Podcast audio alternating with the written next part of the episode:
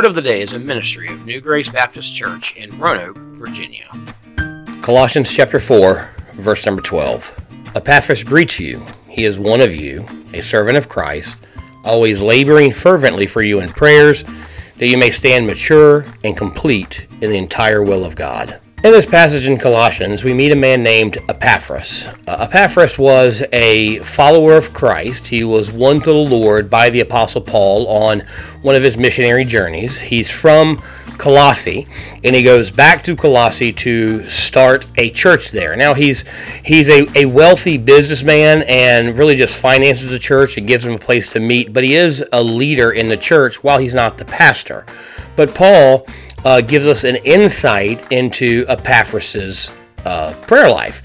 He says, Epaphras, not only is he one of you, but he's always praying for you.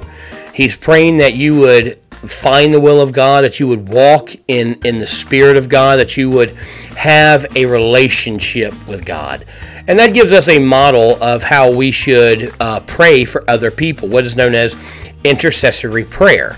Uh, we as believers, we should be praying for other believers when they are going through trials, when they are facing illness and sickness. We're to pray for their healing, uh, pray for their protection, pray for them to, uh, you know, be healed from whatever they're dealing with, or to come out of the valley that they're struggling with. But one thing we should pray for that I think a lot of us don't pray for is pray for their spiritual walk with God. Pray that they would be complete or mature in their relationship with God. Pray that they would know the will of God for their life and that they would walk with God. Uh, it's really praying for their spiritual protection. Pray that they would uh, that they would uh, stay away from temptation. That God would protect them from that.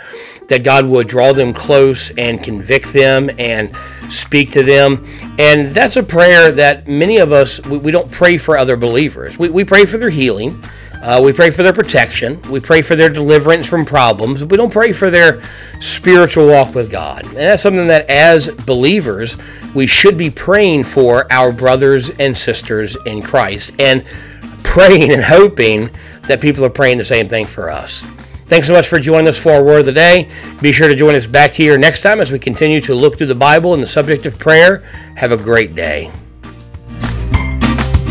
For more information about New Grace Baptist Church, visit our website at www.reachingroanoke.com.